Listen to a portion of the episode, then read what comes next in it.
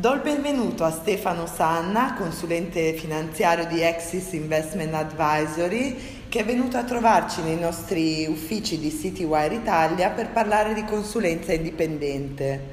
Buongiorno Stefano e in quale anno hai cominciato la professione? Buongiorno a tutti voi, grazie per l'invito. Eh, con Andrea Boffa abbiamo fondato Exis e iniziato la nostra attività nell'aprile del 2017, dopo un anno di pre-startup, possiamo dire.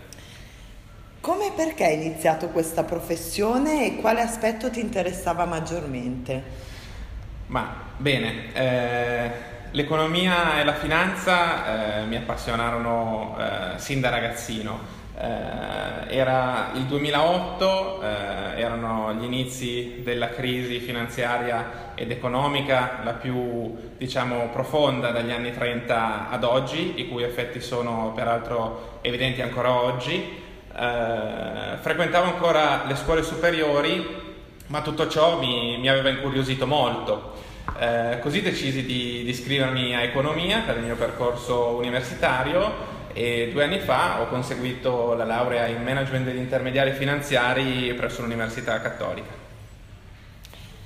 Terminati poi gli studi e dopo un'esperienza lavorativa eh, svolta presso una primaria banca italiana, eh, sono entrato nel gruppo IDICA eh, dove ho conosciuto Andrea e a inizio 2017 ho contribuito a fondare Exis diventando così imprenditore, eh, un'opportunità che eh, probabilmente eh, non avrei mai pensato mi, mi, si sarebbe prospettata a 26 anni. Oggi eh, così ho modo di occuparmi sia di tematiche di natura aziendale eh, che di mercati finanziari, anche questa penso un'opportunità che eh, raramente si verifica nel corso del, por- del proprio percorso professionale, in, peraltro in così poco tempo. Certo, e quali sono le opportunità da cogliere legate alla scelta di essere un consulente indipendente?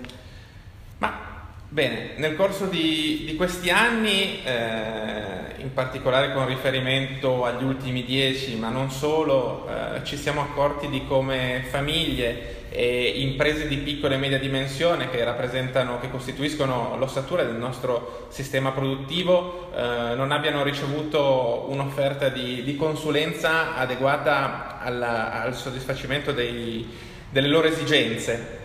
Eh, delle esigenze in capo alla gestione dei loro, dei loro asset finanziari e reali.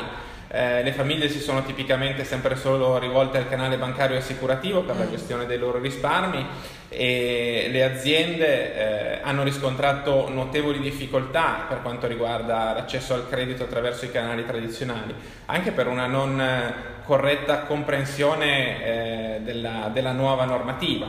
Mm. Eh, e questo ha fatto sì che molte, molte, aziende si siano trovate a fronteggiare situazioni di crisi eh, che probabilmente alle volte sarebbero state eh, evitabili. Ehm, c'è quindi bisogno oggi di, di, una, nuova, di una, nuova, offerta e, e, ritengo che la consulenza finanziaria indipendente sia in questo senso un'opportunità necessaria.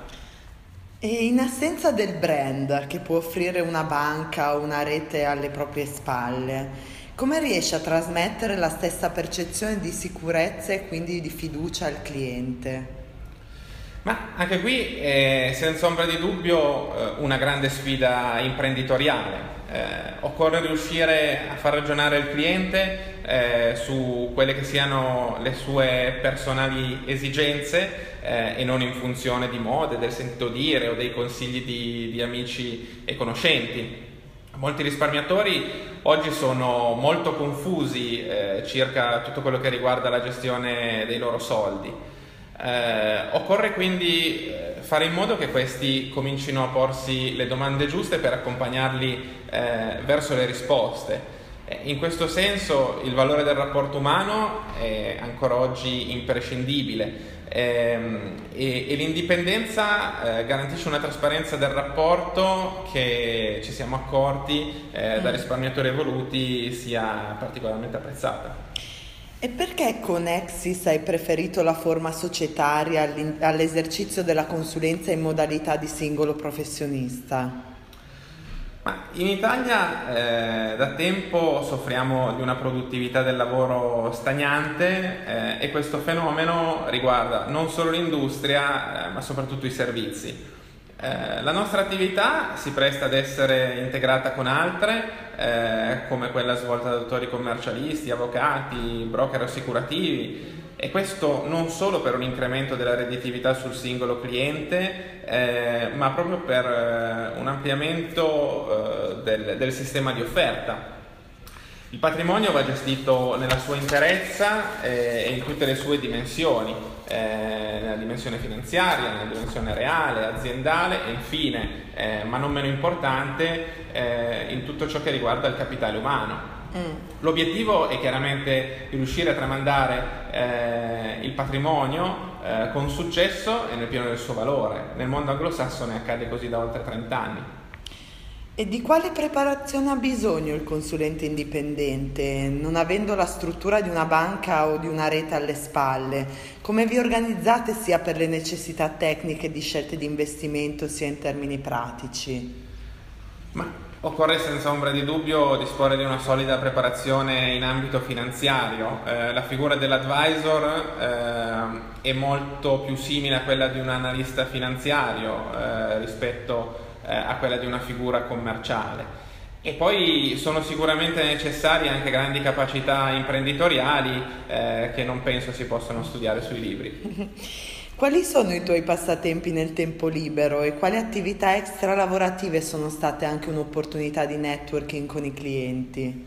Ma bene, io ho fondato la mia azienda a Torino, ma sono originario di Biella, eh, ho molto a cuore la mia città e il mio territorio. Eh, qualche anno fa frequentavo ancora l'università, ho dato vita a Be Young, eh, un'associazione che si propone di rendere protagonisti i giovani alla vita civica del territorio, trasmettendo passione e voglia di fare.